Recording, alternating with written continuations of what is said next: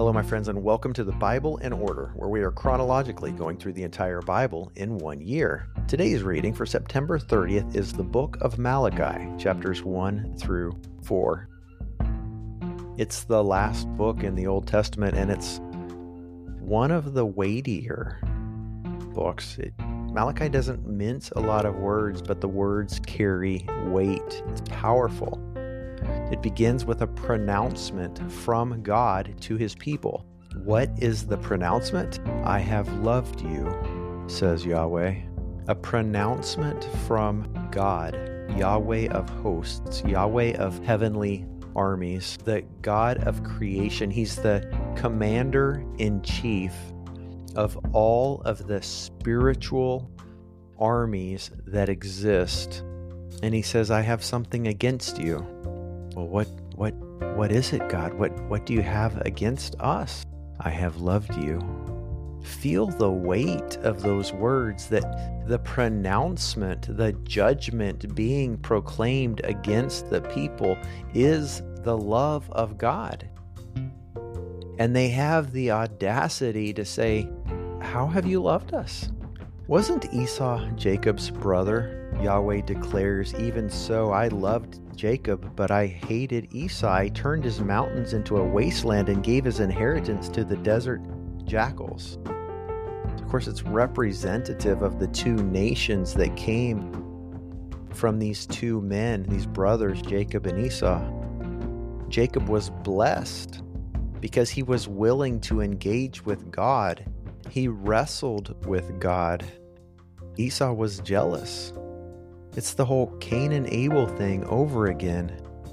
Abel brought an acceptable sacrifice, and he was blessed. Cain was jealous, so he killed his brother. God says, I hated your enemies. I've made them a desolation.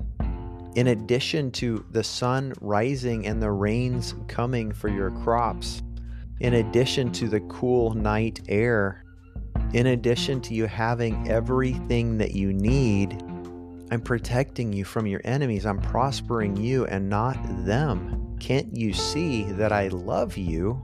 A large portion of this book is a pronunciation against the priests, those who are supposed to be instructing the people. God says, six, a son honors his father, a servant honors his master. If I am a father, then where is my honor? Friends, we've put God in the back seat and elevated winning converts. Yet we ourselves don't even have a relationship with Him. I mean, how many of us can honestly say that God is our friend in the sense that we would go and hang out with Him and talk about our day and the things that are going on in our lives? How many of us talk more freely with the people around us than we do with our God? Do we really honor Him as a friend? Do we really honor Him as a father?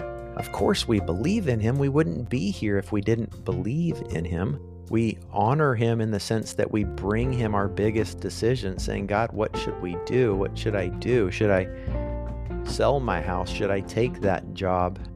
Should I marry this person? Should I go to that school or this one? There are lots of ways that we bring God in, but do we treat him the way we treat our friends? Do we long to spend time with him? Do we look forward to Friday night so that we can spend time with Him? Do we stop and say, God, thank you for giving me all of this? Thank you for doing in my heart the thing you are doing. As you read these words in the book of Malachi, think about them as word pictures to make a point. When God says that the people are adulterers, that they have left their first love, it's not talking about cheating on your wife, it's talking about loving someone or something else more than we love the God who created us. Chapter 2 contains a warning to the priest. This is the decree for you. If you don't listen, if you don't take it to heart to honor my name, I will curse your blessings. I've already begun the same way we discipline our children. If you're any kind of parent at all, you maybe you believe in spanking, maybe you don't, but surely you believe in something like your child misbehaves, you either spank them or you take away the thing they like or or something because you're linking cause and effect in their hearts and in their minds. If you disobey, if you are disrespectful, if you steal, if you lie, if you do things that are wrong, you will be punished. God put that in the hearts of parents so that we would transfer it to the hearts of our children because people need to know that when we do the wrong thing, we will face some sort of disciplinary action. It's the way He created us, it's the way He created this world. The disciplinary action is not to bring about pain for the sake of pain, it's to point us in a different direction so that we realize it doesn't have to be painful. We don't have to get spankings. We don't have to go to timeout. We choose that when we choose the wrong thing the priests were in danger of breaking the covenant with Levi that God had made. Now it's interesting because there's no record of the installation or the beginning of this covenant with Levi, but it's referenced here in Malachi, it's referenced in Nehemiah, it's referenced in Jeremiah chapter 33. And there's this understanding that there is a covenant with Levi. The name Levi sounds like the Hebrew word to be attached or to attach.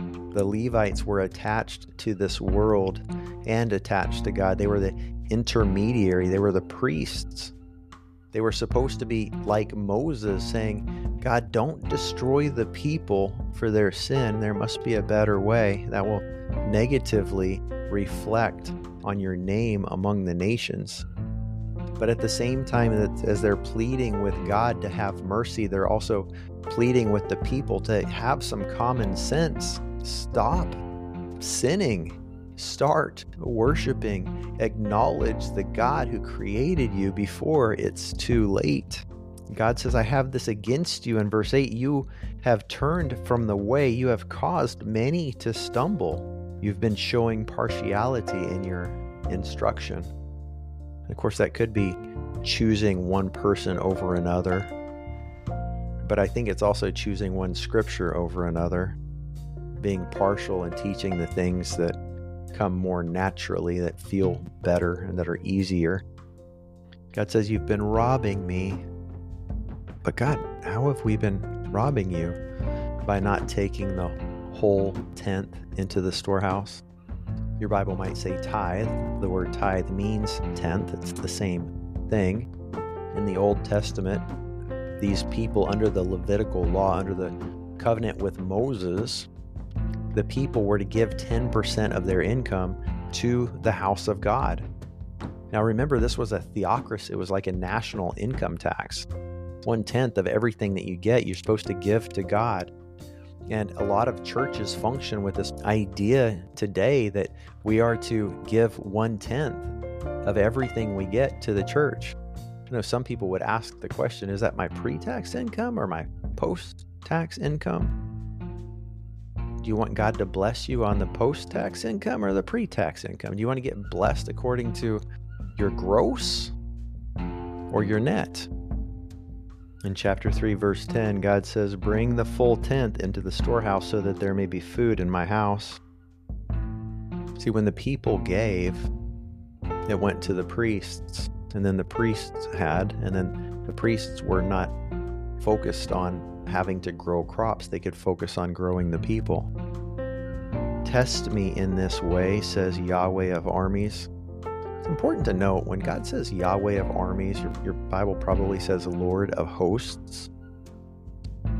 It's referring to the armies of heaven, the host of heaven, the angels, and all of the heavenly beings that do God's work. This is not the same name as Abba Father, it's the same God, right?